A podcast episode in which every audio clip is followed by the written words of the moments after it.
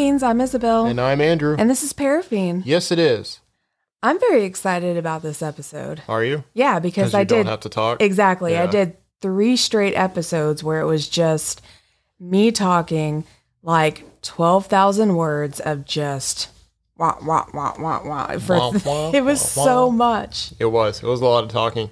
But now you get a break because I get to do the talking. Yeah, and I'm very excited about that. Before we jump into your tale, though, Yeah. Um, if y'all have listener stories, guys, please send those in to spiritboard at parafiendpodcast.com. We like to listen to them. Yeah, we absolutely love to read them, listen to them, present them to y'all. So if you have a spooky story or just an unexplained one, a paranormal one that you went through or somebody you know went through, email them in. Or Um, even if you or someone in your family was a victim of an unsolved murder. What? I mean, if they're a victim of an unsolved murder and they're listening to this and they can tell us their story and who did it, that'd be pretty great. Absolutely. Like if you yourself are a ghost, Right. please email us. But if your family member is also the victim of an unsolved murder or friend or something, you know, neighbor, whatever, let us know. Like let's let's dig into it. Let's try and solve that mofo. I mean, I like since we've kind of been like dipping our toes into true crime, like I've now done like I think 3 mm-hmm. episodes including the one I did for Patreon. Right.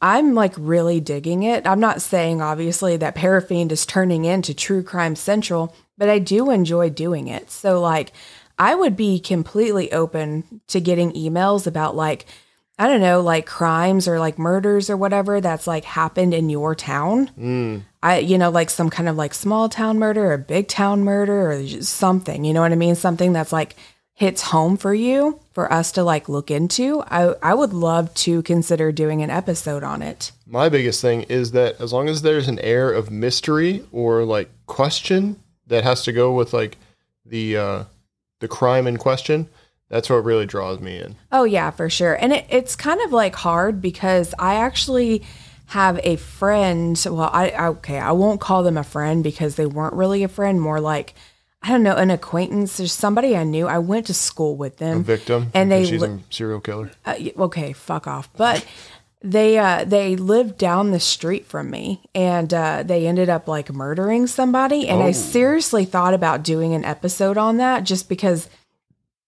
I don't know, because it hit so close to home, Yeah. and it's a very it's an odd story, but like we know who did it. And there's not really like any major mystery surrounding it. It's just it happened Mm-hmm. and it was it was pretty gruesome i'm not gonna i'm not gonna lie like the story itself is really fucked up and it's it's kind of twisty and turny so i thought about doing that but i wasn't sure like if our listeners would enjoy something like that if you would if that's something that y'all would be interested in let us know you know like on our social medias like you know message us on Instagram or send us an email, you know, to the spirit board at Parafiend Podcast or, you know, on the Fiends page on Facebook. We would like to know what y'all want to hear. Yes, absolutely. Um, those like inputs that you guys have always make it like a little bit easier to narrow down the uh, stories that you guys want to hear, the information that you guys find interesting. Yeah, the content. Yeah, and we always like to provide content that you guys want to hear. Exactly. So if y'all are digging this true crime, I mean, we would like to do more of it. Obviously, we're going to stay, you know, par like paranormal kind of centric, I guess. But I would like to have a good mix in there for sure. Yeah, and I like I said, I'm good with doing the true crime like the DB Cooper episode as Yeah. long as there's mm-hmm. some sort of mystery or question that's hanging out there, then it really pulls me in. Okay, well, then you can handle that. And mine doesn't have to have a mystery surrounding it. That's fine. I just like true crime in general. Sure. So, like, I'm down for just doing a murder case. Just anything. Yeah, absolutely. I'm 100% open to it. So, I would love to hear what y'all want. All of it. And one more thing, you know, kind of speaking on Patreon, since we kind of mentioned that, uh, come and join us over there where you get extra content. 10% of all of our proceeds go to charity every month. You know, you get like these extra episodes that you won't like get normally. Mm-hmm. So if you like listening to us and y'all want to hear like even more digging onto, you know, topics where we each do one in an episode and we kind of get a little looser and kind of like bullshit and everything, come and join us on patreon.com slash parafiend podcast. Yeah, plus we we put work into that too, so it, it's nice to have your work heard. Yeah, absolutely. And I mean, it helps us to like continue doing the show. Right. Like, cause all the money that we get from it, it helps this show keep going. Mm-hmm. Absolutely. All right. Well, you ready to jump into your tale? I am indeed. All right. Come closer, fiendish friends, and let us tell you a tale. All right, fiends. So for this week, we do not have a ghostly paranormal activity to speak of. Oh, okay. Instead, we have something that left me scratching my head and trying to make sense of something incredible. And that something incredible may be linked to something with a scientific explanation, or potentially something a little more alien to us. Oh, nice. You know, I love a good alien story. Oh. You did this for me, didn't you? Well, I mean, you were in mind when I found it, Oh, but that alien joke was bad, even for me. well, yes, but like also, I'm so excited for an alien story. Well, join with me today as I'm going to explore the Tunguska event. I've never heard of this, I don't think. Well, it is a mysterious and unexplained explosion in Russia. Oh, Mm-hmm. an explosion. It is an explosion. Interesting. Okay, so why are we talking about an explosion in Russia, right? Great question. Russia detonated nuclear bombs all the time. I mean, they had to test their nukes and do science to make them bigger and more deadly somewhere. Well, here's the thing this explosion happened in 1908. Oh, wow, a long time ago. Mm hmm. This is pre nuclear era. Absolutely. Further, this explosion was massive, which is why the pre nuke era statement is very important. The blast was estimated to be the equivalent of 12 megatons. Holy shit. I'm not an expert in explosions or destructive power, but a little digging, and I found an article that said the March 26, 1954 nuclear weapons test yielded an 11 megaton nuclear explosion that was 730 times more powerful than the bomb dropped on Hiroshima. Holy fuck. And this, and what we're talking about today was bigger than that. Was equivalent to 12 megatons. wow. Mm-hmm.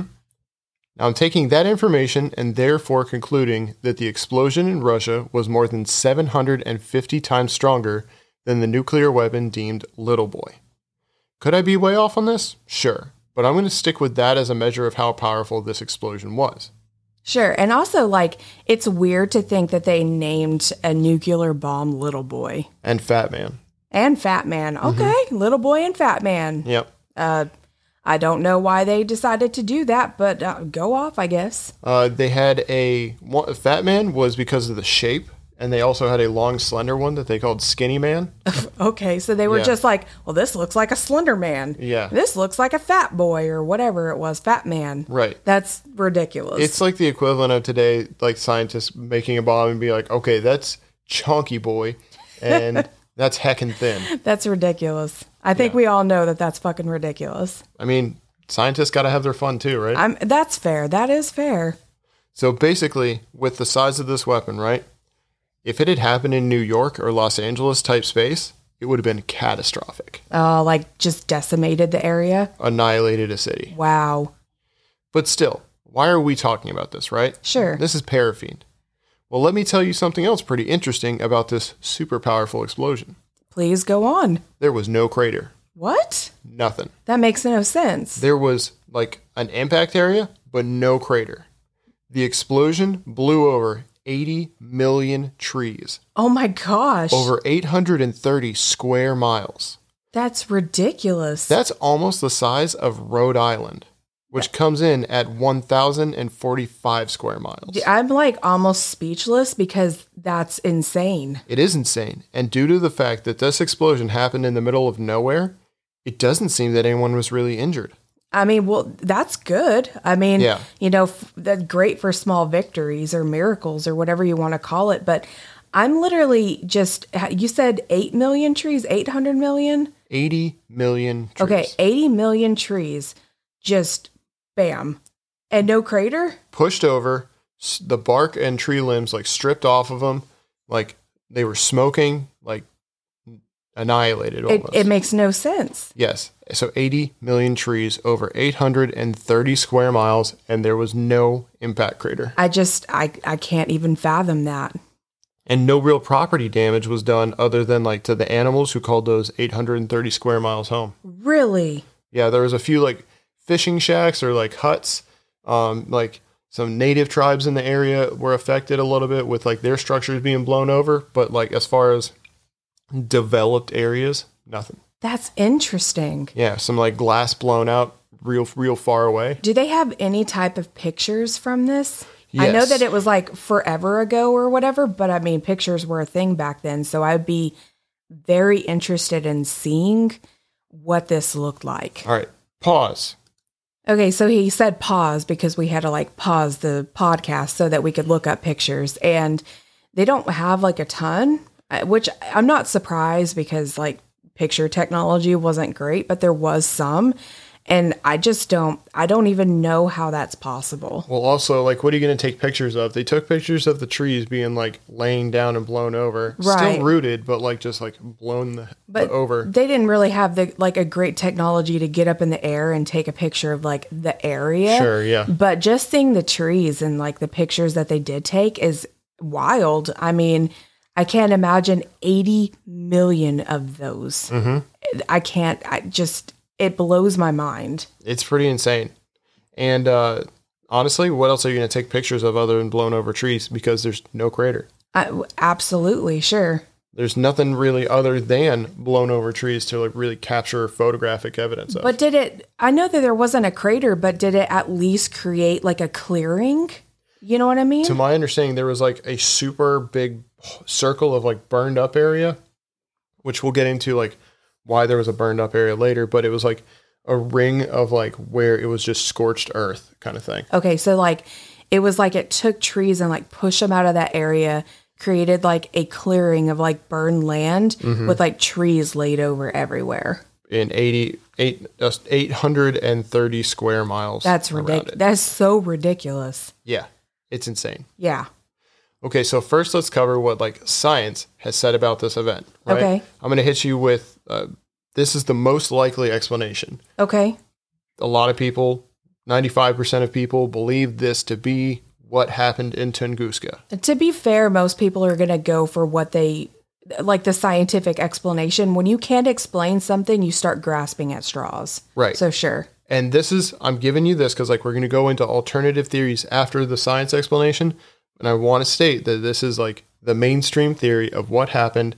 And I'm not saying this didn't happen. I'm just saying there's other, you know, theories out there which are very interesting. And we're going to talk about it and dive deep. Sure. Okay. Okay.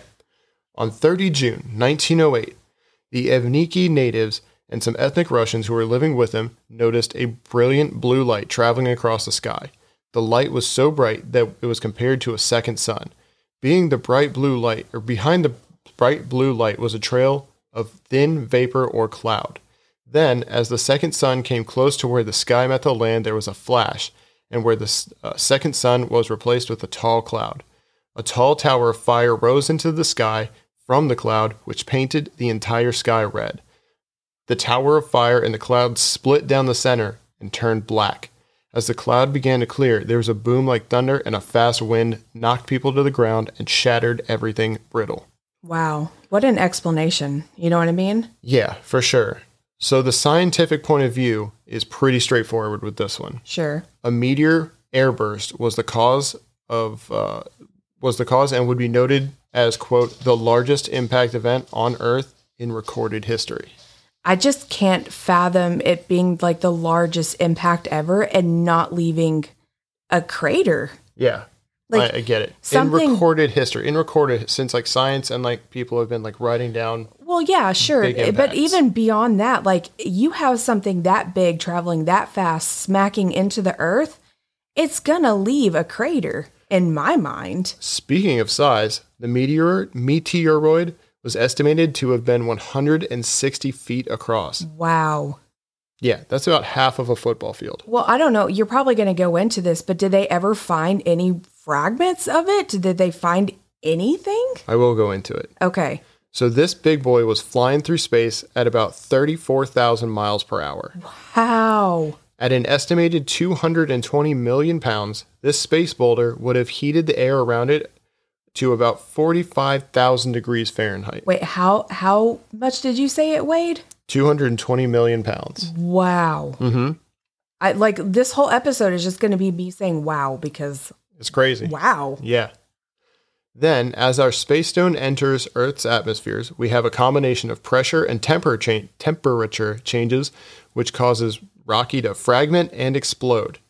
NASA claims this would cause the stone to annihilate itself and produce a fireball, which they have calculated at the force of 185 little boy atomic bombs. I mean, it's a little bit lower than my guesstimate, but you know, God, it's Still. just still so much. yeah. A A lot. It's I can't even like fathom this because it's just it's incredible is Mm-hmm. what it is. Yeah, it really is. I mean, there it is. The quick breakdown of like what science said happened. Okay. And like there's a lot more of the math which has gone into calculations of angles and speeds and whatnot. But I don't really have much interest in trying to explain diagrams, which I barely understand myself. I mean that's fair. So essentially like it, what you're saying is like this huge meteor came in and almost like imploded upon itself That's what they're saying. Yeah. and then just like the heat from it is what scorched the land. Yeah, the knock heat- these trees over. The heat and the pressure, the force didn't stop. Okay. All right. It would be like throwing a baseball at a watermelon and then the baseball explodes because it's going so fast and then just like the force that was propelling the baseball slams into the watermelon. Okay, all right. Okay, that makes sense. I, I understand why they would go there. Sure. I think that's an accurate explanation. I, I get it. but anyways, you guys can still find all those uh, you know, diagrams and stuff out there on the internet yourself and dig through the math, but you know, that's not what this episode of the podcast is going to be about. Sure. The science community still debates some of the details about the Tunguska event, such as like the makeup of Rocky, or should I say icy? Okay. Some think that it could have been more ice and gas than rock and mineral. Interesting. I guess I'm just trying to say that even science is still trying to get solid answers to this. I mean, that's fair. I, I feel like this is a really hard thing to try to figure out. Yes. Now, some scientists have looked at the surrounding area's mineral makeup, Sure. and they state that it's different than, you know, the rest of, you know, the tundra forest area around it. okay. All right. Which would make sense that if something exploded in the air and it showered the ground with minerals, but also just that, that's all you have? I, Like a I little mean, yeah. a sure. dusting of minerals into like the, the topsoil? I don't know. I, I don't know. Like I, I get why they're like going to that conclusion. It still seems it still seems odd to me that you're talking about you said what a 2.2 million pound meteor 220. Okay, 220. Sorry, I can't keep up with all these numbers. 220 million pound meteor. Mm-hmm. I don't think any of us can fathom how big that is. And for it to essentially implode like that and cause this event, like I can see it, but at the same time, I can't. I mm-hmm. cannot imagine that being real Yeah. with without having definite answers to that's what 100% happened. Mm-hmm. Because i can't imagine something imploding to the to the point that there's nothing to prove that that happened. There's nothing left Yeah. other than minerals or mm-hmm. whatever in the soil. I, I don't know. I have questions. And I think that's why like the ice theory has like a lot of merit to it because oh they're like they're like oh it melted. If it's like mostly ice with a little bit of rock and then as it's coming and hurtling into the earth's atmosphere, it heats up even more and then like melts and explodes and you know, do we have ice balls floating through fucking space I believe so. really I think so. I don't know why i've never like considered that That- I want to say that there are some icy meteorite type things floating around. I don't know. That's something I'm going to have to look into because I've never considered like a chunk of ice just like floating through space. Space is cold. It, it is cold, but it's more along the lines of like moisture in space. Water in space, yeah. You know what I mean? Mm-hmm. Like I know that there like scientists have found I think water on other planets or like there was evidence that there was Yeah. or something like that. I don't know. I don't I don't study a lot of things about planets, so I don't know what the fuck I'm talking about, but I think I've read something like that. But to think that like the water got into space, Yeah. I, I just it doesn't compute. That's true. It where did it come from? And if there's ice in space, that means there's water out there in the universe on other planets other than just ours, right? Yeah, but that would also have to mean that the water had to float away from that planet unless for some reason the planet exploded, mm-hmm. like imploded or whatever the case is, and the water somehow like remained and like is floating in space. Or it could have been something as wild as like when the Earth was impacted by like the meteor that killed the dinosaurs, right? Okay, sure. That hit, you know, the meet the the eh, Mexico area of the North American continent. Okay. That impact was so strong that it threw water into space. I guess that's plausible. I, I guess I could see that that being a possibility, but how fucking ironic would it be that the water used or the water that flew from our planet came back and hit us again? That would be super funny. Like, what the fuck? yeah, that would be like using one of those ping pong paddles and then Yeah. it just like slapping you in the It nose. keeps You're like, hitting you in the face. but yet you keep doing it. You know what I mean? I don't know. Anyways. Okay, so what else do we got? Okay, so that's the that's the science stuff, right? Okay, sure. With that, let's get into the alternative theories. All right, my favorite part. Now, I warn you that some are a little bit more of a stretch than others. Uh, as it normally goes. So, Yeah. with that warning, let's jump in. let's do it. Now, some scientists have questioned the space angle and instead looked to Earth itself as the answer. Okay. They suppose that a natural gas buildup from deep within the Earth caused a massive explosion, and that shot fire into the sky and shook the ground. Okay. Now, it could be feasible in my mind, with the exception for like no sorts of crater. Yeah. No scarring of the Earth has been found that would leave me lead me to believe in this one. Now, astrophysicist Wolfgang Kundt at the University of Bonn in Germany stated it would have come from the molten Earth, some 3,000 kilometers deep. That's 1,864 miles for you, uh, you know, non-metric folks. And the natural gas would be stored as a fluid in that, like when you're down that deep. And then once it reaches the surface, it would become a gas and expand by a factor of a thousand in volume for a huge explosion. Okay. All right. Now, all that basically saying that like it's a liquid down near the Earth's core, and then as it rises, turns into gas, and when that gas uh, or the liquid turns into gas, takes up a lot more space, pressure, explosion, fire. Boom. Whoa, Okay. right? Sure. Now, I don't hate that explanation, but it's also pretty terrifying to think that we're all sitting on a landmine, and I don't like that. Okay, well, first of all, I've always loved the name Wolfgang. So, like, fuck yeah. Wolfgang. Yeah, I love that name. I don't know why, but I just do. Uh, second of all, whenever you were first explaining this theory, that's literally where my mind went is like, what if it came from the earth itself, like from below? Mm-hmm. That was the first thing I thought of is like, not from above, but below. Mm-hmm. So, like, I find it interesting that, like, somebody else had that theory. You Probably somebody Yeah, you're on it. probably somebody a lot smarter than me, but I was like, I don't know, it kind of sounds like maybe something came up and went kaboom, you know, it like and was able to not leave a crater. I find the lack of a crater so scary to me. Yeah, it, the lack of a crater makes it such a big question mark. But yeah, I also have the same thought of you of like how terrifying is that? But then I think about old fel- uh, old faithful over there over oh my I'll get it together, I swear. Old faithful in Yep. Yellowstone and then realize well we kind of are sitting on a ticking time bomb. That's true. To be fair. It's a super volcano just waiting to cover half the Earth in ash and soot. yeah. Yikes! Okay, so then we have a theory with a scientific guest superstar. Okay. This theory hosts that inventor extraordinaire Nikola Tesla. Oh. and uh, they're saying that his theory or this theory supposes that Tesla was responsible for Tunguska. Really? Yes. Okay. For those of for those who are unfamiliar with Nikola Tesla, he was arch nemesis of Thomas Edison, and uh, Tesla advocated for alternating current, and Edison vouched for direct current. Okay. That was actually referenced as the current wars, and like they fought back and forth and like slandered each other, and it was really crazy. Oh, I can't. I would love to have been a fly on the wall.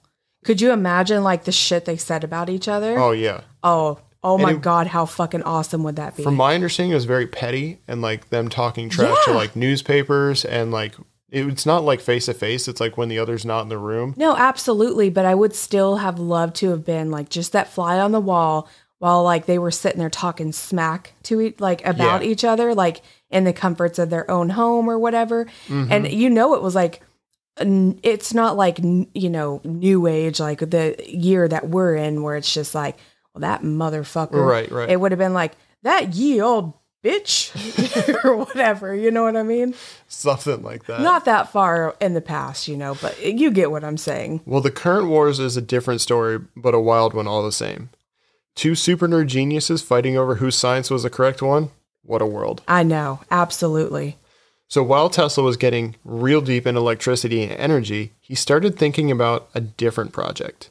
In the 1930s, Tesla claimed that he had developed a death beam, which he called Teleforce. i remember this i know about this yeah So he claimed to have begun development of this tech back in the early 1900s, which has led people to associate his death beam tests to Tunguska. okay Basically, Tesla, Tesla was building a murder beam and had a misfire or a bad test, which exploded in a forest in Russia.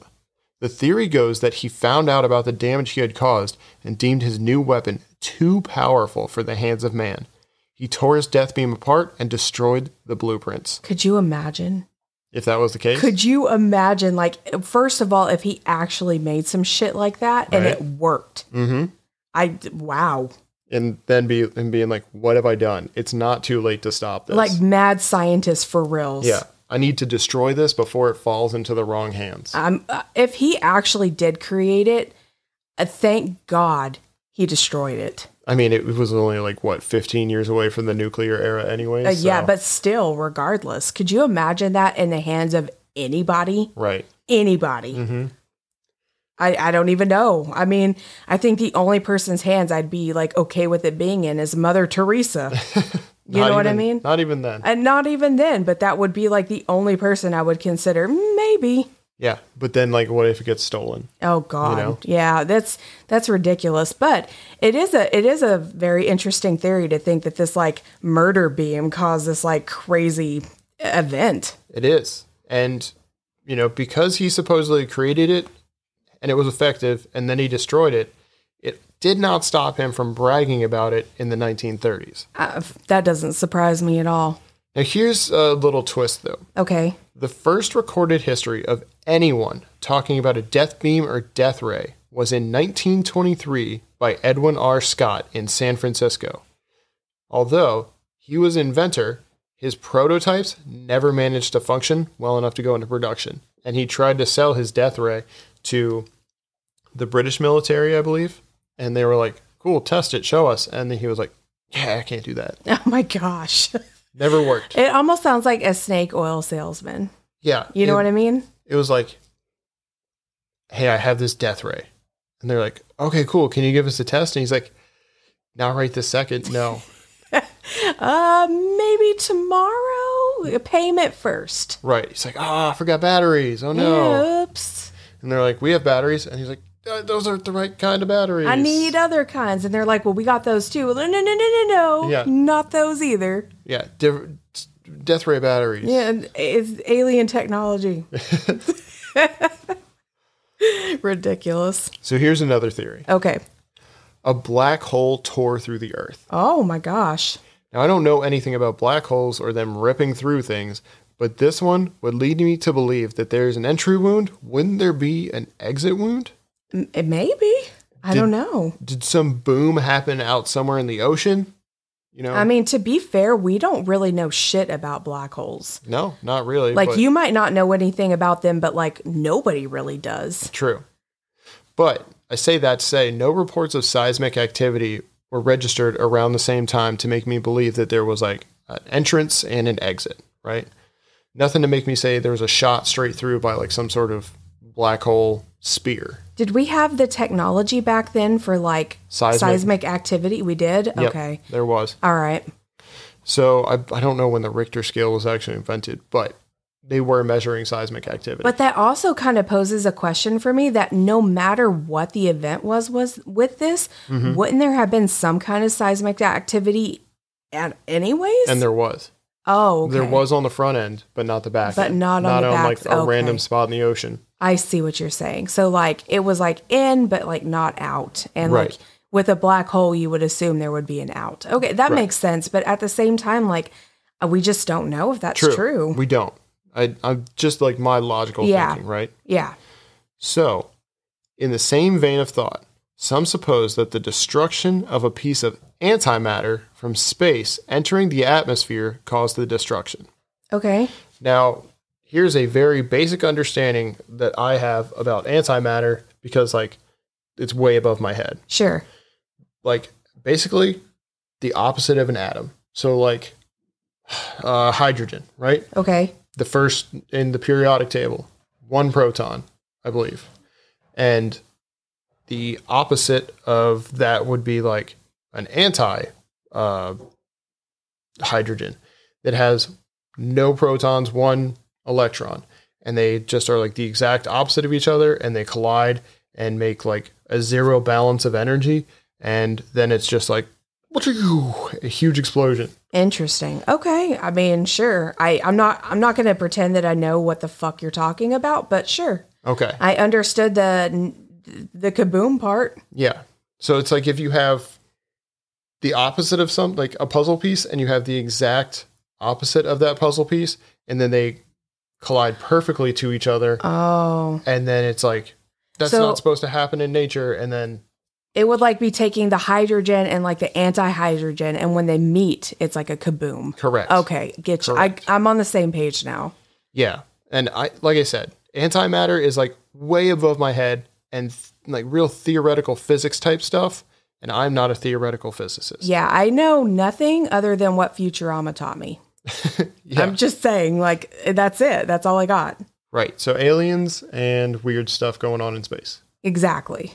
All right. Well, it's this whole uh, antimatter thing seems like a long shot to me, at least from my basic understanding of like what I read. I mean, but isn't antimatter just from space? It, there's not that on Earth, right? It supposedly exists everywhere Oh, well, Like- then I sound like a dumb fuck. because Okay. antimatter is supposed to be existing in like you can't see it, you can't test it's it's in there somewhere. It, but doesn't that kind of terrify you to think about the fact that it's like floating around everywhere that like its opposite is? And if they come into contact, kaboom. I think because they were saying that it came in from space at a high rate of speed and just like threaded the needle at the perfect oh. angle and it was just like Okay, so like okay, so we're going to say that like antimatter is on earth but it's it's not moving fast enough to collide with something to create that boom. Right. But they're saying because it was going so fast coming in, it collided with its opposite and created an explosion. Right. So a nuclear bomb, like a hydrogen bomb, is cracking open hydrogen, and all that energy has to go somewhere, right? Sure. Okay. So now, once you do that, then boom, radiation, all the stuff that comes with it, Sure. Okay. Um, I think that's probably wrong. I don't know. Whatever. What I'm saying is that the antimatter portion has to do with like two things colliding at a high rate of speed, and they just create a surplus of energy. I, I get what you're saying. Like I, I'm on the same page as you. I also find this hard to believe because I feel like if the, even if this was true, it would create a crater. yeah. That would- Absolutely. that's a good point. It's still an explosion, regardless, no matter how you look at it. Because even if it is coming in from space at a high speed and collides with its opposite, it's still an explosion and it's going to create a, a, a crater. which is where the airburst comes in because it would have to hit like five miles above the Earth's surface, hit, detonate, and then all that pressure. I don't know. I still feel like there would be evidence. I I, mean, I, it just other personally, than 80 million trees. Uh, yeah, I'm no, I meant like a create a crater in the earth. Mm-hmm. I just I just fully believe that. Yeah, it's hard to say. Yeah, it really is, especially because I'm not a scientist. Exactly. So I'm just theorizing with my basic knowledge. Well, I mean, who would have thought that a paranormal podcast would be so educational? Absolutely. I'm learning so much. I for sure didn't think that I would be learning about astrophysics and this kind of stuff when we started the podcast. I mean, this is like a, a drop in the bucket of it, but it's it's Yeah. interesting for sure. I guess like we should have had that potential when we started thinking about aliens, though. Oh, absolutely. Like we're going to start learning about some space stuff. Fuck yeah. Okay, so that brings us to our next theory UFOs. Oh, yay. My favorite. Now, the nuclear or similar powered engine of a UFO had some sort of malfunction as it was crashing and then exploded over Earth, which left all the evidence of a nuclear detonation minus the radiation. What happened to the UFO remains? Mm, who knows? Maybe some sort of recovery team hit the ground and cleaned up the crashed UFO. Perhaps it was some sort of alien scouting mission or some sort of long range attack. The questions are endless and the theories are endless. I could go on for hours about what it maybe could have been, you know, but it- Do you- people do- are just associating the entire event with like aliens did it. Do you remember like back when we started this podcast and I I think it was like probably the third episode or something that I did oh my god I can't even remember what it, it was called so we're gonna pause real quick so I can look it up Uh, it it was like Henry Dahl but I forgot what the incident's called. So hold on. Okay so I had to look it up because I I, I remembered like the, the the name of the man involved but it was called the Maury Island incident. That's what it was. and what ha- if you remember if you can like back then if you were, you know, listening to us all the way back then, um there was like six UFOs or something like that that were flying over the over the sound. And one of them they kind of witnessed this UFO like malfunctioning and it was like spewing this stuff out of it that like killed his dog Yeah. and like fell on I think his son and like broke his arm and stuff. right. And well, they so were fishing, I believe. yeah, they were fishing. They were they they weren't fishing. They were collecting logs. That's what it was. And um, anyways, the reason why I bring this up is what if like this UFO technology, right? They land because it's malfunctioning, and like maybe like they have to release something from their hmm. spacecraft that. Yeah. just like kaboom, you know what I mean? Like Yeah. out, and it just like leveled all these trees. But it, instead of being like a downward force, it was it was an outward force. It could have been, yeah, I mean, some sort of like immediate, like, stop the impact. They're crashing and they have some sort of jet release, which, like, stops them I mean, from hitting. obviously, this is like high sci-fi shit. You know what I mean? Like, I, nobody knows. I'm, I'm just literally making up alien technology. so- exactly. I mean, me too. I mean, it's it's just something that's kind of fascinating to think about. That if they have like the technology to land somewhere and to just release something that literally could level eighty thousand or eighty million trees, yeah. Um, just like by an outward like push of whatever it was instead of a downward push to create. So it wouldn't create a crater at that point. It would just level everything around it. there like I said, there's a thousand million ways to just go down this rabbit hole and be like, what other things could aliens have done to cause this? Absolutely. But I'm going to tell you what, I love my explanation. I mean, it's not a bad one. My theory's badass. Well, here's another really interesting theory. Okay. One I think you'll hate. Oh no. We're all in a simulation, and the explosion could have been some sort of glitch or whatever player running our simulation introduced some sort of weird factor. Yeah, you're absolutely correct. I don't like that at all. I know. I knew don't like I don't like the thought of a of a simulation. Mm-hmm. I don't believe that we are in one. I I never have, but just the thought that we are like scares the shit out of me. It's an existential crisis. for oh my god, I would I could not imagine waking up and then being like, "Well, good game." And I'm like, "What the fuck?" right. Like my whole life, like my children, my husband, my fucking cats. Mm-hmm. Like no, send me back. ones and zeros. No way. Mm-mm. I just, that's not for me. So basically, why did the Tunguska event happen? Well, because some creator wanted it to happen. No. It's not on the same level as like godly intervention, but more like an annoying kid shaking an ant farm for no reason. Absolutely. It's just some asshole like computer engineer or something just being like, how can we fuck with them today? Right. And I mean, I'm open to like the theory if we're going to explore all the options, right? Sure. Thinking about the simulation theory will keep you up all night though. Uh, yeah. I just try not to think about it. What if the last time you played The Sims or like Age of Empires, you created an entire world and they are still living their digital lives until your hard drive finally crashes? Dude, that would be terrifying. Could, especially all the like crazy shit people put their Sims through. Mm-hmm. I never played that game, but I knew people that did, and they would do some fucked up shit. Yeah, that's a real mindfuck. Uh, absolutely. And I'm thinking about that like new game that just or game that new uh, movie that just came out, the uh, Free Guy, Free guy, yeah. and it's it's something like that. yeah, it really is. Oh, awful. Self-awareness in the in the machine. I don't like it. Oh, okay. So now here's something for you, right? Okay. Some quotes from stories, I guess, from eyewitnesses' accounts that were taken after the impact. Some pretty soon after, other years after. Okay. In either case, it gives you an interesting insight to the event, regardless of what caused it. Spoilers, it would be terrifying to live through. Absolutely. All right, so I have four different stories here, okay? Okay. So this first one is the testimony of Chuchan of the Shanyagir tribe. We had a hut by the river with my brother Chekaren. We were sleeping. Suddenly, we both woke up at the same time. Somebody shoved us. We heard whistling and it felt and felt strong wind. Chekaren said, "Can you hear all those birds flying overhead?" We were both in the hut, couldn't see what was going on outside. Suddenly, I got shoved again. This time, so hard I fell into the fire. I got scared. Chekaren got scared too. We started crying out for father, mother, brother, but no one answered. There was noise beyond the hut. We could hear trees falling down. Chekaren and I got out of our sleeping bags and wanted to run out, but then thunder struck. This was the first thunder. The earth began to move and rock, and the wind and the hut it hit our hut and knocked it over. My body was pushed down by sticks, but my head was in the clear. Then I saw a wonder. Trees were falling, branches were on fire. It became mighty bright. How can I say this? As if there was a second sun. My eyes were hurting. I even closed them. It was like what the Russians call lightning. And immediately there was a loud thunderclap.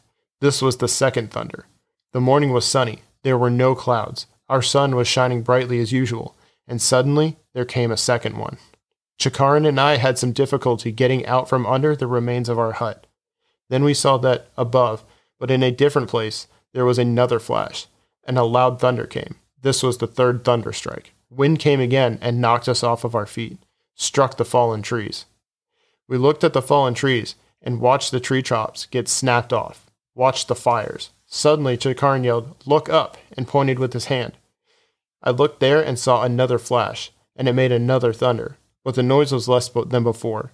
This was the fourth strike, like normal thunder. Now I remember well, there was also one more thunder strike, but it was small and somewhere far away, where the sun goes to sleep. Okay. This is okay. This is weird. I have a couple of things. Yeah. First, he fell in the fire. Yeah, Wow. That that's awful. that sucks. Um, that was my first like thing of like, holy shit, could you imagine falling in fire?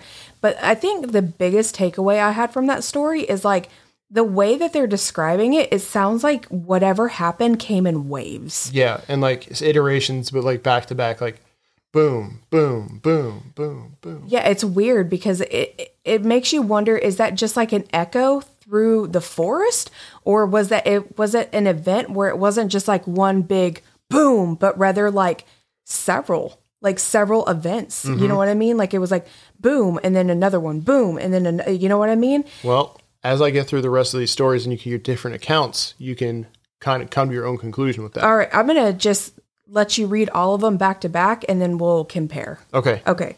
Now, this next one is from a Russian newspaper on 2 July 1908. On the morning around 9 o'clock, we observed an unusual natural occurrence. In the North Karelinsky village, the peasants saw to the northwest, rather high above the horizon, some strange bright, impossible to look at, bluish white heavenly body, which for ten minutes moved downwards. The body appeared as a pipe, i.e., cylinder. The sky was cloudless. Only a small dark cloud was observed in the general direction of the bright body. It was hot and dry. As the body neared the ground, the forest, the bright, body seemed to smudge and then turned into a giant billow of black smoke. And a loud knocking, not thunder, was heard as if large stones were falling, or artillery was fired. All buildings shook. At the same time, the cloud began emitting flames of uncertain shapes. All villagers were stricken with panic and took into the streets. Women cried, thinking it was the end of the world. The author of these lines was, in the meantime, in the forest northwest of Kirensk and headed to the northeast when some kind of artillery barrage that repeated in intervals of 15 minutes at least 10 times. In Kirensk, a few buildings in the walls facing the northeast, the window glass shook. Wow. Well, first of all, I never thought about people still using the word peasants for people in oh, the I mean- 1900s. That was like Yeah. kind of weird to me. But also, like, I couldn't imagine seeing something like that and like th- it's the end of the world. Yeah. They literally were thinking that, like, well, this is it. How could you not? I absolutely, I didn't even consider that. Yeah. Okay, next one. Okay. This one is by S. Semenov, as recorded by a Russian uh, mineralogist. Okay. At breakfast time, I was sitting, sitting by the house at Vanavara trading post, approximately 65 kilometers or 40 miles south of the explosion. Facing north, suddenly I saw that directly to the north, over Onkoul's Tunguska Road, the sky split in two, and fire appeared high and wide over the forest. In the split, the sky grew large, and the entire northern side was covered with fire. At that moment, I became so hot that I couldn't bear it, as if my shirt was on fire. From the northern side, where the fire was, came strong heat. I wanted to tear off my shirt and throw it down. But then the sky closed, and a strong thump sounded, and I was thrown a few meters. I lost my senses for a moment, but then my wife ran out and led me into the house. After such a noise came, as if rocks were falling or cannons firing, the earth shook, and when I was on the ground, I pressed my head down, fearing rocks would smash it. When the sky opened up, hot wind raced between the houses, like from cannons, which left traces in the ground like pathways, and it damaged some crops. Later, we saw that many windows were shattered, and in the barn, part of the iron lock had snapped. This dude is 40 miles away and got blown backwards. A few meters, which basically means about 10 feet. That is insane. He got thrown like 5 to 10 feet. Dude, I, he was 40 miles away and got Mm-hmm. thrown off of his feet. That is that's crazy. Mm-hmm. That is a huge force. Yeah, and the heat was so intense that he felt like his shirt was on fire. Could you imagine being closer to it? yeah, you'd be You'd be dead. vaporized. That wow. Okay. Also, um, I, a, a small takeaway before we, you know, because I know you've got another one or whatever. Yep. But he, I find it interesting that he said the sky split in 2 Mm-hmm. That's a weird description, and I would love to know what he actually means by that because I feel like it's just like a flowery kind of like description. But like, what does he actually mean by that? Well, because in one of the descriptions at the beginning, I think it was that there was a cloud of smoke and then the cloud cracked and it turned black. That's weird. Yeah, That's so strange. I believe that's how it was described. Okay. All right. Last one. Last one is an article from a Russian newspaper, 13 July 1908. An unusual atmospheric event was observed. At 7:43, the noise akin to a strong wind was heard. Immediately afterward, a horrific thump sounded, followed by an earthquake that literally shook the buildings as if they were hit by a large log or heavy rock. The first thump was followed by a second, and then third. The in, then the interval between the first and third stump, thumps was accompanied by an unusual underground rattle, similar to a railway upon which dozens of trains are traveling at the same time. Afterward, for five to six minutes, an exact likeness of artillery fire was heard. 50 to 60 salvos in short, equal intervals, which got progressively weaker. After one and a half to two minutes after one of the barrages, six more thumps were heard, like cannons firing, but individual, loud, and accompanied by tremors. The sky, at first the sight, appeared to be at first sight appeared to be clear. There was no wind and no clouds. Upon closer inspection to the north, i.e., where most of the thumps were heard, a kind of ashen cloud was seen near the horizon, which kept getting smaller and more transparent, and possibly around 2 to 3 p.m. had completely disappeared. Dude, this is wild. Like absolute like if I if you didn't tell me that this actually happened, I would literally think that this is like a plot for a sci-fi movie. Yeah. Like seriously. I there's a part of me that's like, if it wasn't for people seeing shit in the sky, I'd be mm-hmm. like, this was a massive earthquake. Yeah. Like that would be my first thought is like, this is just the biggest earthquake we've ever had in our lives if it wasn't for people seeing stuff above them. But that would not have explained the hot wind. I I know. Well, that's what I'm saying. Like everything that happened above ground, like, you know, in the sky Yeah. and stuff, it doesn't explain that. But like if if you took all of that away, I would be like, that is just a huge earthquake. But I cannot I mean, I know the scientists are like like grasping for like this meteorite or Yes. whatever.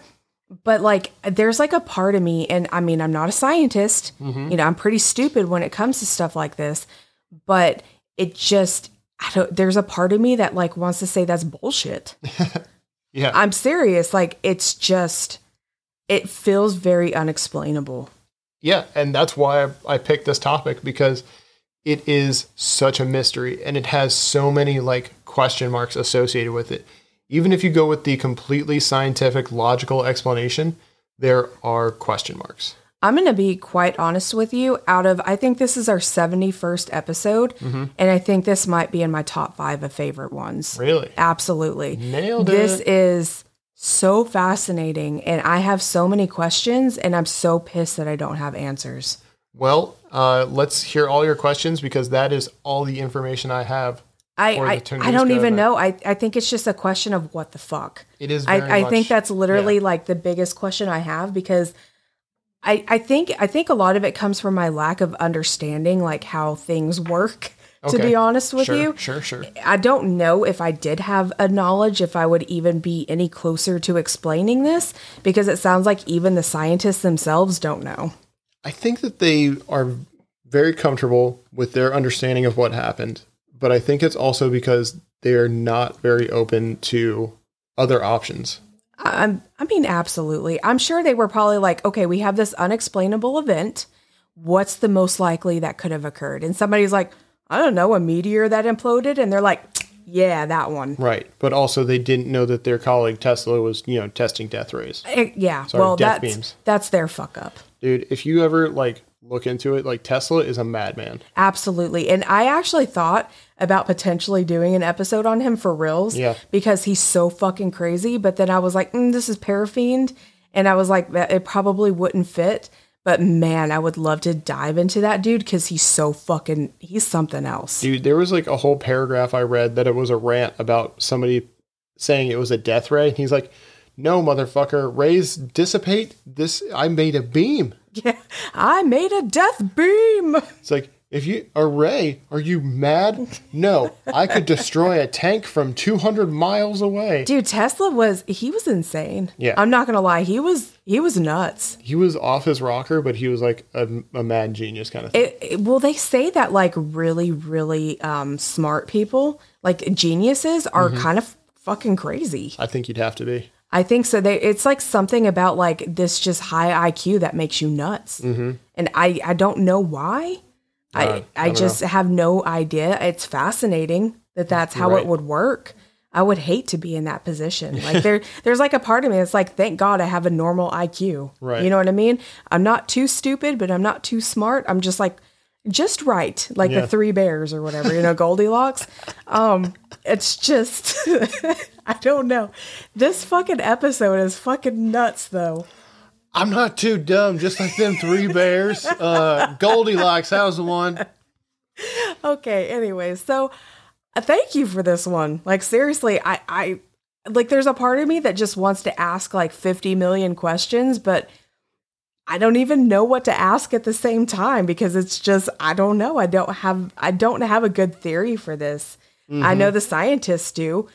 I don't know if I want to believe them. Yeah, I, like I do know. want to, but I also don't. But I also Yeah. have no explanation. the stories are what got me the most. Uh, The stories are intriguing. They kind of scared me. Yeah. Because they were like, it was, it felt like the end of the world. And I was like, holy shit, I couldn't imagine being in a situation like that. Right. Like, at all. Like, I couldn't imagine just be like sitting out on my porch and then kaboom. And then I get like thrown against the wall. You get thrown against the wall. There's like a few like heavy thumps, and then it sounds like 12 trains are rattling underneath your feet. I would be like, dude, the four horsemen are here. Right. Like for reals, that would be like m- literally my first like instinct is like, war's here. like, oh, holy Yeah. shit. We are fucked. Right. A pale horse and a rider named Death. We are Great. fucking screwed. That would literally I think that would probably be one of my first my first thoughts. And I would be terrified. That would be an awful situation to live through. And um I, I'm just kind of sad that like they didn't get an explanation.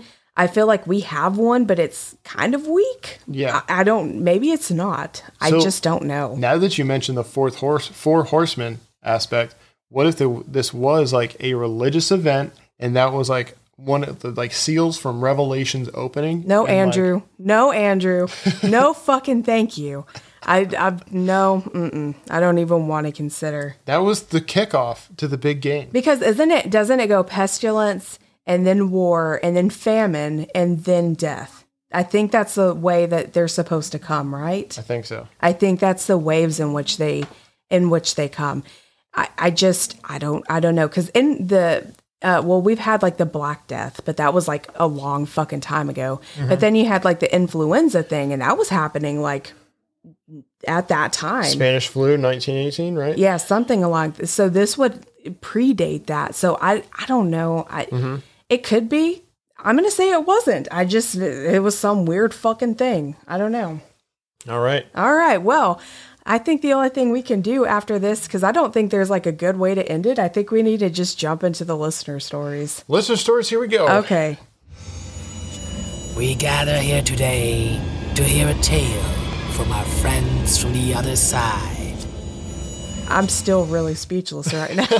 I'm trying really hard to like get over the fact that this crazy like thing happened. And I'm like, I really hope that doesn't ever happen again. That's like Right. literally all like I'm I'm gonna have nightmares now. Like uh, I'm gonna be sitting on my porch and I'm just gonna f- kaboom. Yeah. Like well, I don't know. thankfully they say that like uh an asteroid hits like of like notable size can hit anywhere like at one, every three to five hundred years, and uh the really big ones are like thousands of years apart. Okay, well, So- I don't know. The dinosaurs, who knows how long that happened, and then how many like catastrophic events have we had since then? I don't know. Or had narrow misses on. I don't have these timelines. Have you ever so you tell me these years. How many you t- narrow misses we've had? bitch? You tell me these years, and they mean shit to me because I don't have a fucking timeline of when these things occurred. Okay, but the, I'm saying it like could if the be, like, last tomorrow. one, if the last one was 1908, then you've still got like another solid 200 years. Okay, well, we're in listener stories now, so we're moving on. All right. So I've got the first one, and it says Hello to my favorite podcast hosts and all the fiends out there. My name is Nancy, and I wanted to write in because of the story you tell that you told about feeling like something jumps onto your bed. Mm. I have gone through something similar and wanted to share. I hope you love my story. My daughter and I got out of a really bad situation a few years ago that involved a very abusive ex. I needed to move quickly, as you can imagine, and my mother suggested that I move into my grandmother's house as she had just passed. It was a perfect solution, though I was sad that my grandmother was gone. I loved my grandmother to pieces, so it was hard living in that house, but also made me feel closer to her. Mm. My grandmother was so like Isabel in that she loved cats and had quite a few of them. I was Obvious- say swore like a sailor. Okay, well that too. I mean, I think we all know that by now, and I still get a giggle out of like the reviews that we get where it's like Isabel cusses too much and it sounds like it's forced. Like this is just the way I talk, my bad. Anyways, it's True, she does. I'm sorry, guys, my bad. All right, so obviously, over the years, some of them have passed, but I was lucky enough to inherit the three that were still in the home. Hmm. There was this one cat in particular that I had really loved that my grandmother had when I was a young girl. It was this little tuxedo kitty that would always sleep in the bed with me when I would sleep over. Her name was Biscuit because she had this little white spot on her chest that I thought looked like a biscuit. It's a great cat. So, yes, I named her Biscuit. I was heartbroken when she had passed away. Hmm. A few weeks after moving into the house, I was pretty much a wreck from the trauma I had been going through over the last few years with my ex. I was lost and hurt and just going through a ton of emotions. My daughter was my little savior, but I had to be strong for her. And there was a part of me that wished I had someone or something I could lean against that could be strong for me. I was lying in bed one night when I felt something jump up onto the bed with me. My initial reaction was that one of the three cats had jumped onto the bed with me. Whatever it was on the bed definitely felt like a cat. It was small, and I could feel little paws walk over my legs. It was dark in the room, so I couldn't see anything, but I reached down to pet whatever was on my legs, but there was nothing there.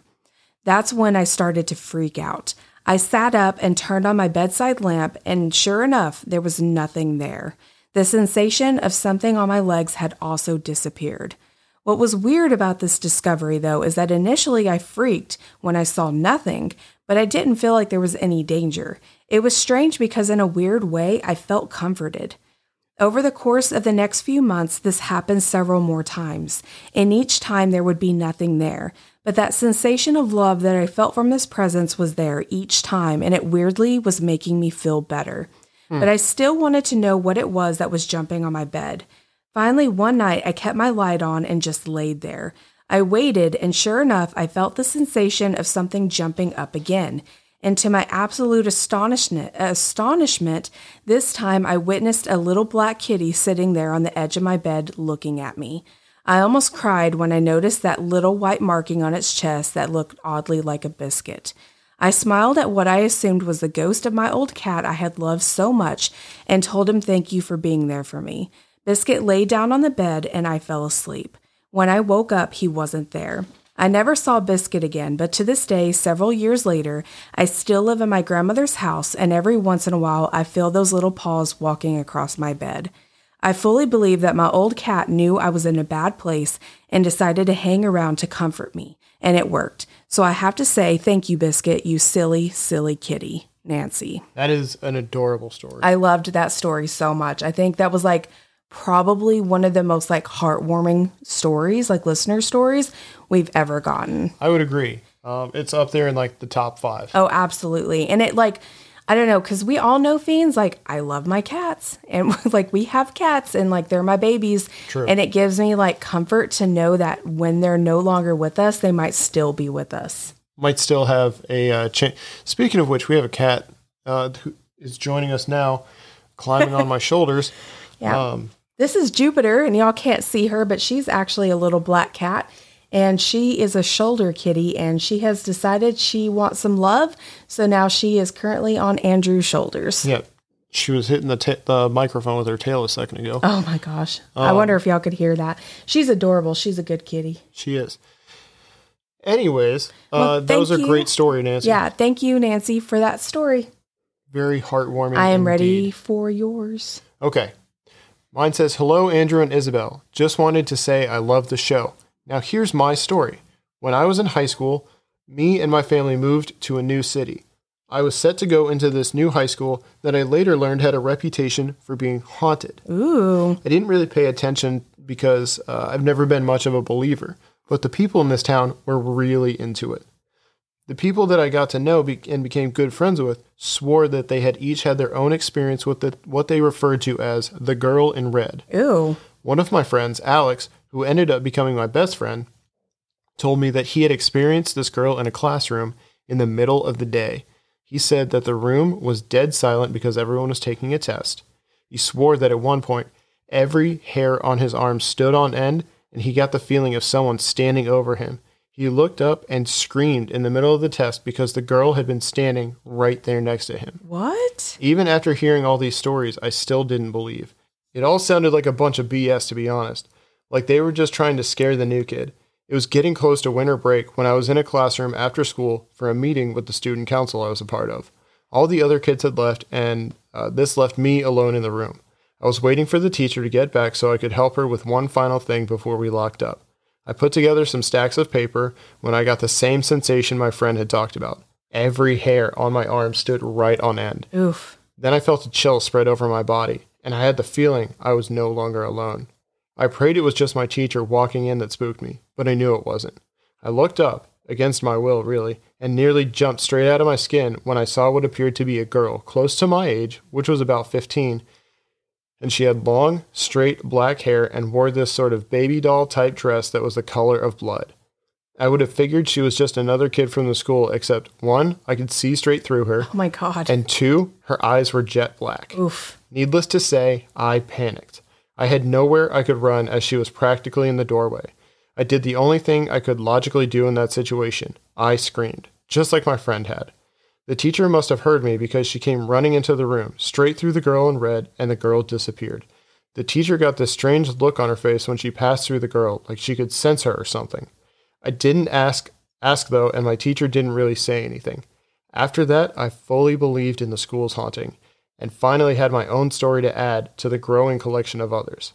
I saw the girl only one other time during my time in that school, but it was way less up close and personal. It was just a random passing while in the hallway between classes. Still, it was scary. I hope my story makes it onto the show. I'd love to hear it read. Marcus. Wow, Marcus. Could you imagine seeing something like that? Uh, no. I don't like that at all. And then the teacher walking through the apparition and being like, oh, what the? Like feeling it. Yeah.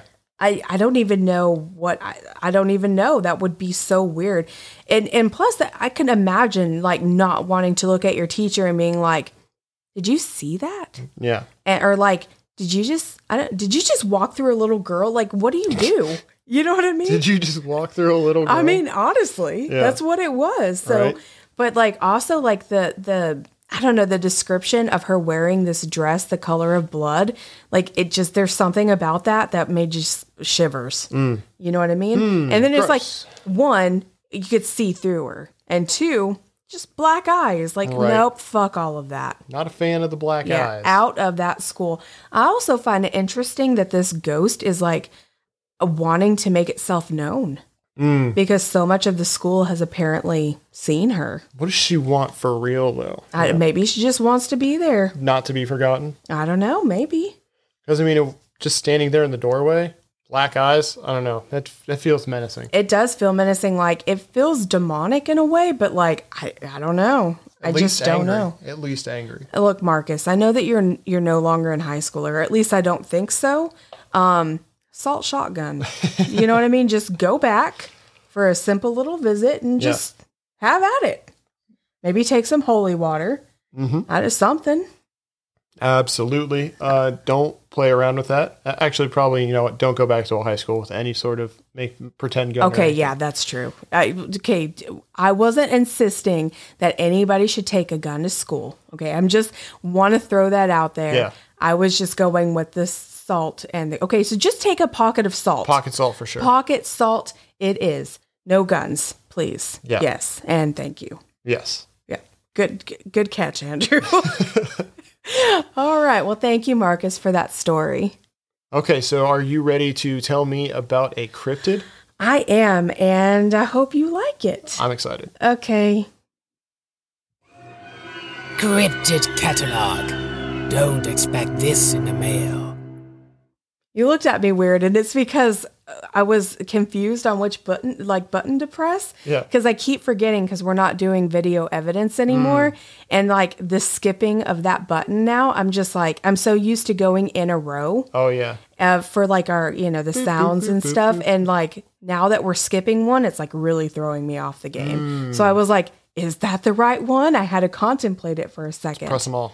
Uh, all at the same. If I press all of them, they will all play at the same time That'd be exciting. and it would be Terrible. chaos, Yeah. pandemonium. Pandalirium. Yes, exactly.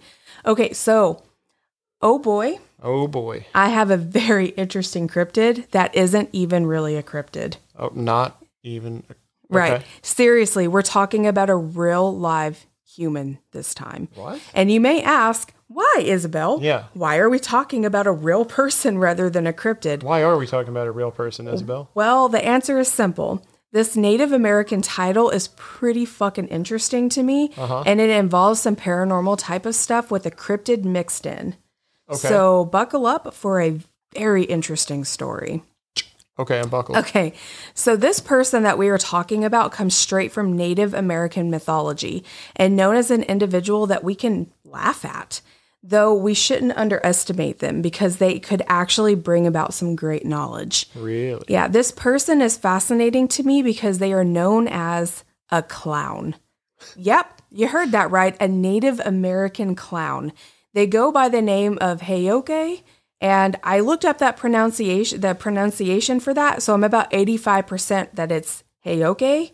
Um, and they are known to do the exact opposite of those around it. Huh. Yeah. So a Lakota holy man named John Fire Lame Deer stated, quote, The Heyoke is thought of being backwards, forwards, upside down, or contrary in nature. Uh, this manifests by their doing things backwards or unconventionally, like riding a horse backwards, wearing clothes inside out, or speaking in a backwards language. For example, if food is if food is scarce, a Heyoke may sit around and complain about how full he is. During a baking hot heat wave, oh, a baking hot heat wave. That is like a tongue twister. That is a tongue twister. A Heyoke might shiver with cold and put on gloves and, and cover himself with a thick blanket. Similarly, when it's freezing, he might wander around naked, complaining that it is too hot. A, hum- a unique uh, example is that a, fa- a famous Heyoke sacred clown called the Straighten Outer. the straighten outer. Yeah, Okay. it's weird, right? Uh, he was always running around with a hammer trying to flatten round and curvy things like soup bowls, eggs, wagon wheels, and things like that, thus making them straight. really? Yeah, so like this is just like somebody that runs around doing like the opposite of everything. So like, what if it was anybody else? People would be like, "No, what do you? What's wrong with you?" Yes, absolutely. Gotcha. So this person is actually worshipped by the Lakota people and known as a sacred clown or even just a fool that enjoys tricking or joking around with people. They can be either male or female, and the native people stay uh, say that this this you know person is pretty complicated. As one can gather, looking into native people, they believe that we were put on Earth for a particular reason, though we may not know why. And without knowing why we feel lost or confused. So, this is why Native Americans uh, do like vision quests and why they're so important. Okay. They are meant to open a world to the spirit world or like open a door to the spirit world, essentially helping us to find a place or path in life. Okay. Now, there was a medicine man and like second cousin of the war chief Crazy Horse, and his name was Black Elk. Uh, and he stated that in order to earn the title of Heyoke, you must have like undergone special visions Yeah. of thunderbirds. Oh, neat. Yeah. So Black Elk stated, quote, only those who have had visions of thunder beings of the West can act as Heokes. They have sacred power and they share some of these with all the people, but do it though through funny actions. When a vision comes from the thunder beings of the West, it comes with terror like a thunderstorm. But when the storm of vision has passed, the world is greener and happier, for wherever the truth of vision comes upon the world, it is like a rain. The world, you see, is happier after the terror of the storm. I like it. So, if you haven't guessed, Black Elk himself claimed to have seen a thunderbird in his quest and subsequently became a Heoke. Huh. Yeah. Okay.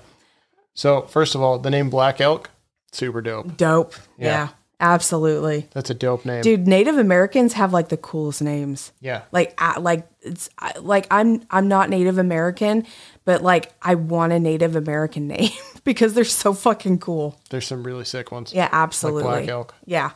Um, now, if you don't know anything about thunderbirds, the gist of them is that they are a legendary and powerful creature in Native American mythology, and they were sent by the gods to protect humans from evil. Okay, so that might be another cryptid catalog down the line. Absolutely. And actually, Thunderbirds probably deserve their own episode. Oh, really? Yeah, there is so much information about them. Good to know. Mm-hmm.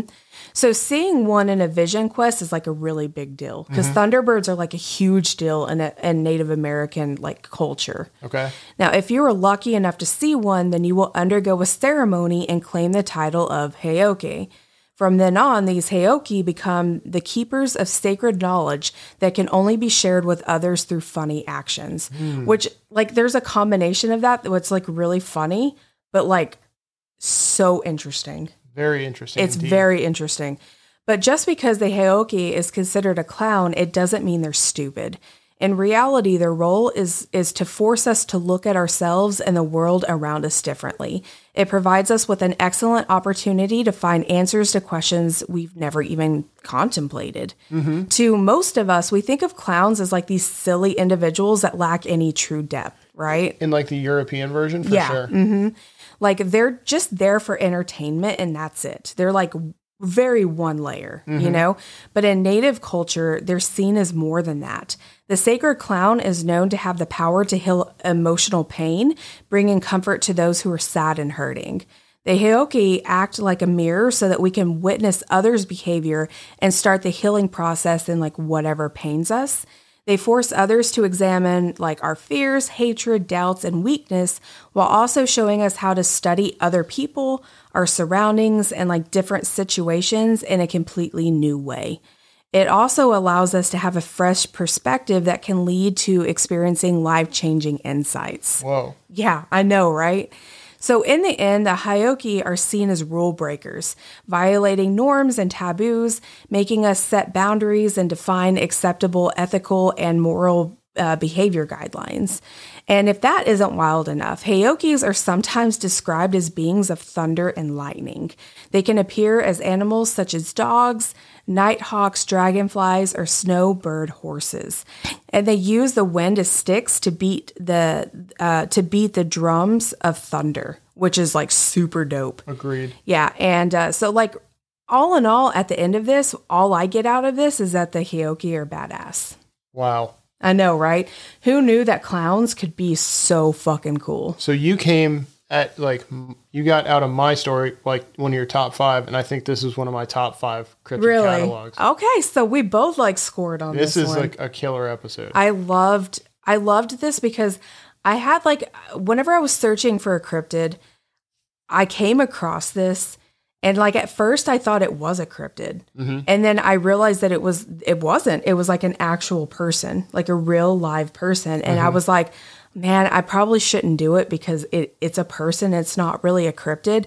But just everything surrounding it, it's very paranormal. Yeah. It like it's like the definition of what paranormal is surrounds this. Agreed. And then with Thunderbirds, Thunderbirds are cryptids. So I was like, I'm going to take a chance and I'm going to go for it. right, and I don't think it's offensive because you came out and said like this isn't a cryptid. Actually, this is like a person. Yeah, absolutely. And I only put it into like a cryptid catalog because of the the Thunderbirds and because there is a paranormal surrounding of this with like the Vision Quest. You know what I mean? Um, I'm not saying that the Vision Quests aren't real. Right. Paranormal is literally the definition of unexplained. Yeah, You know what I mean?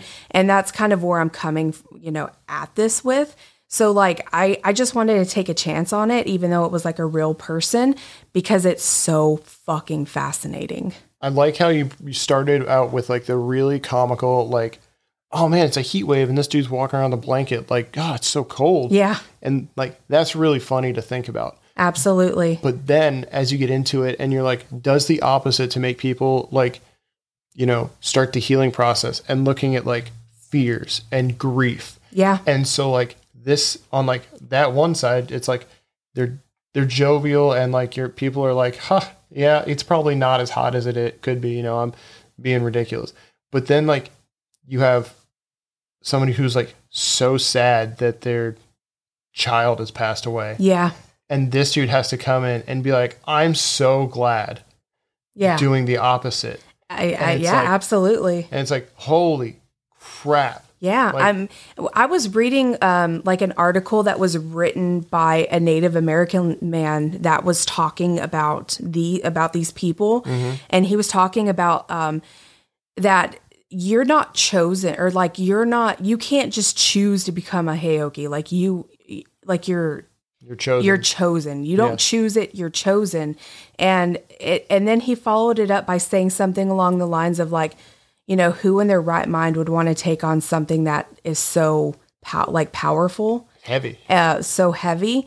And like that really kind of resonated with me because he wasn't saying that it was a dishonorable thing, but it was so honorable in the way that it's so emotionally draining on the person to be one, to bring like those good aspects to others, if that makes sense. And I was Yeah. just like, holy fuck.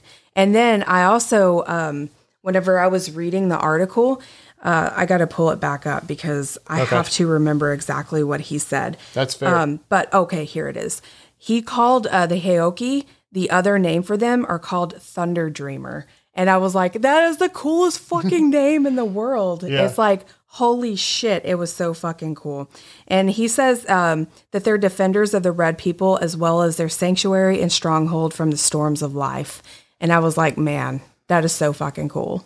Golly. Yeah, Native American culture is just like so fucking cool. There's a lot of like introspect that I can gain from just hearing about this, and I really like that aspect of it. Yeah, I, I like the fact that it's like we think of clowns as so one dimensional, like I was saying, where it's just like they're just there to make you laugh and stuff. And it's like, but these take it like a million steps further than that, where it's like, it just, even without coming into contact with one, just like thinking about one makes you like think of what they're trying to accomplish. Like Right. These Heoki are trying to make you like get new perspectives in life.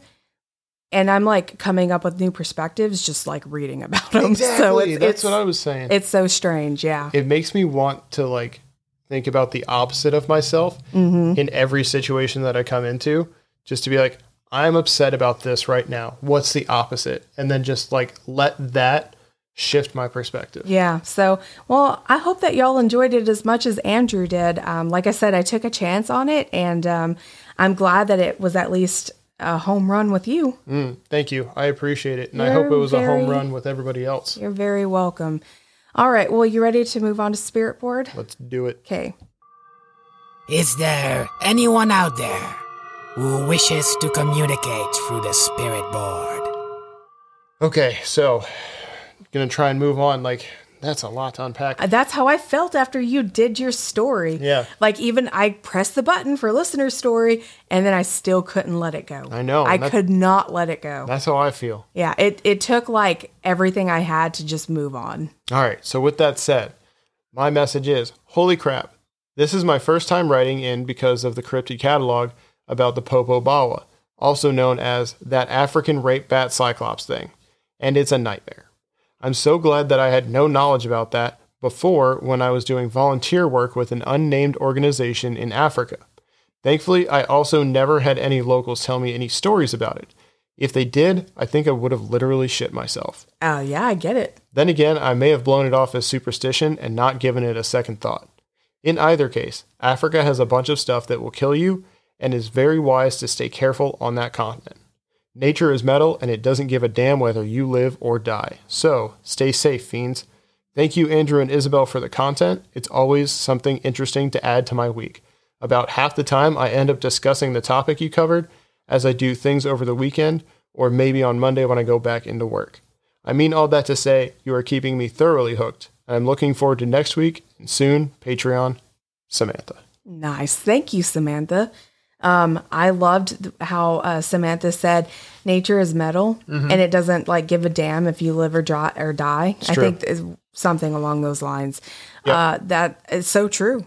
It's so damn true. I It is true. I don't know why I never really thought of it that way, but it's it's very true. There's even an Instagram page named uh, Nature is Metal. Oh, really? Oh, I think I remember that. I think actually you told me about that. That's and yeah, I'm gonna have to go look that up so I can look at it again. Right? But also, that cryptid is terrifying. Mm-hmm. So, Super like, creepy. I definitely get like if I had known about it at that time, like, holy shit. Yeah. No, thank you. Yeah. No, don't want to encounter that. No, not at all. Well, thanks, Samantha, for sending that in. We appreciate it. Okay, so mine says, Hey guys, I just got done listening to the Wendigo episode good one. and wanted to let you know that it definitely gave me some chills. I do not have any native blood, but I, li- I live near a reservation and have a few friends who live on it. They fully believe in the Wendigo, and after listening to some of their stories, I do as well.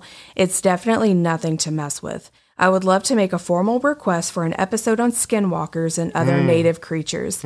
I would absolutely love to hear your take on anything from their culture, Henrietta.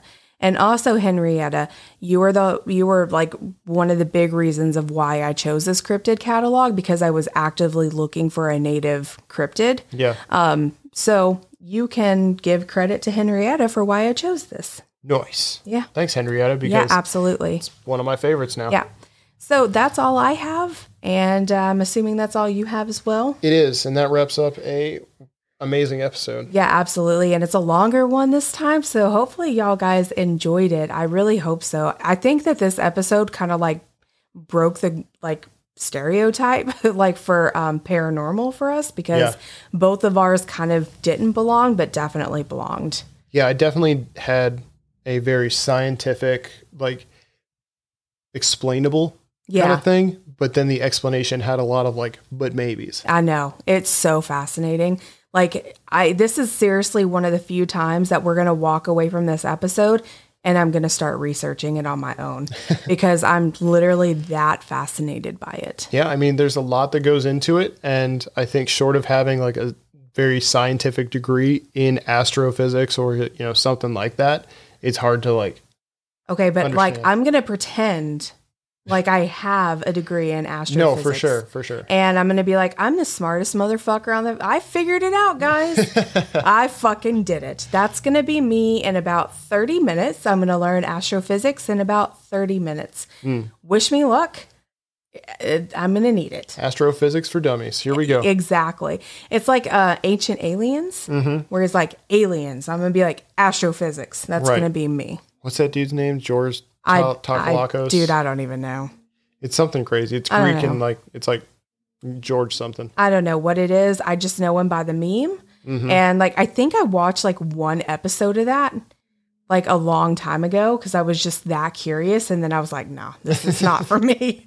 This is not for me. Like there was Yeah. no, like I just literally laughed the entire episode and was like, okay, I could watch this for laughs, but it it literally got so I don't know, so dumb. It starts out with a reasonable premise, like maybe, and then they dive into it and they're like, but if that's the case, then maybe this, and then maybe this. It just then- I okay, I shouldn't devolves. say dumb because I don't want anybody out there that like truly enjoys that show to think I'm calling you dumb. I'm not. Right. There's just things in that show that I just I, it's just too much for me. Personally, it's just too much and like it, it went beyond my willingness to watch it for laughs. Yeah. And that's where it like literally ended and I was like one episode, good enough. one and done. Exactly. So, anyways, thanks guys for joining us on this Friday episode. We hope you enjoyed it. We hope indeed. And we hope that we'll see you next time, next Friday. Um, please make sure you come and check us out on our, all of our socials. Those links are in the show notes. If you do want to check it out, please come and join us on our Patreon, which is patreon.com slash parafiend podcast. That's also in the show notes.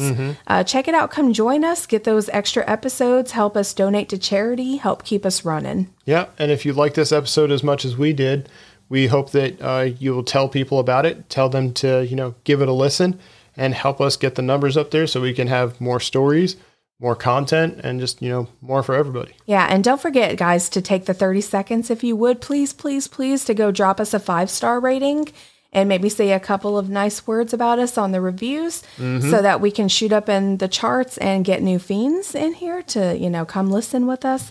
And also, like I said in the beginning, please drop us your paranormal stories or, you know, I guess even your true crime stories, as we were talking about, uh, to spiritboard at parafiendpodcast.com. Yep, and share the Facebook post and stuff that have like the clip because Isabel always posts one of those like clips. Yeah.